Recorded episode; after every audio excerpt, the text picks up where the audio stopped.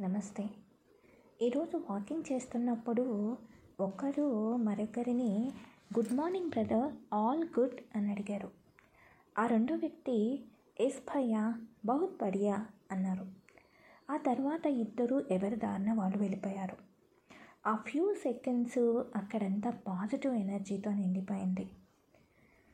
మీకు తీరిక లేదనుకోండి అలాగే డబ్బులు ఖర్చు పెట్టి మంచి పనులు చేసే పరిస్థితిలో కూడా మీరు లేరనుకోండి ఏం పర్వాలేదు బాధపడక్కర్లేదు. ఒక మంచి మాట ఒక మంచి సంకల్పంతో కూడా మీ చుట్టూ ఉన్న వాతావరణాన్ని ఎంతో ఆనందభరితంగా మార్చేయచ్చు.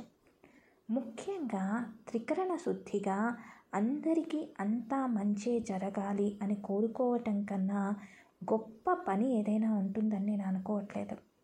ప్రయత్నించి చూడండి. చాలా సంతృప్తిగా ఉంటుంది. ఇంకా మాట్లాడుకుందాం. వింటూ ఉండండి.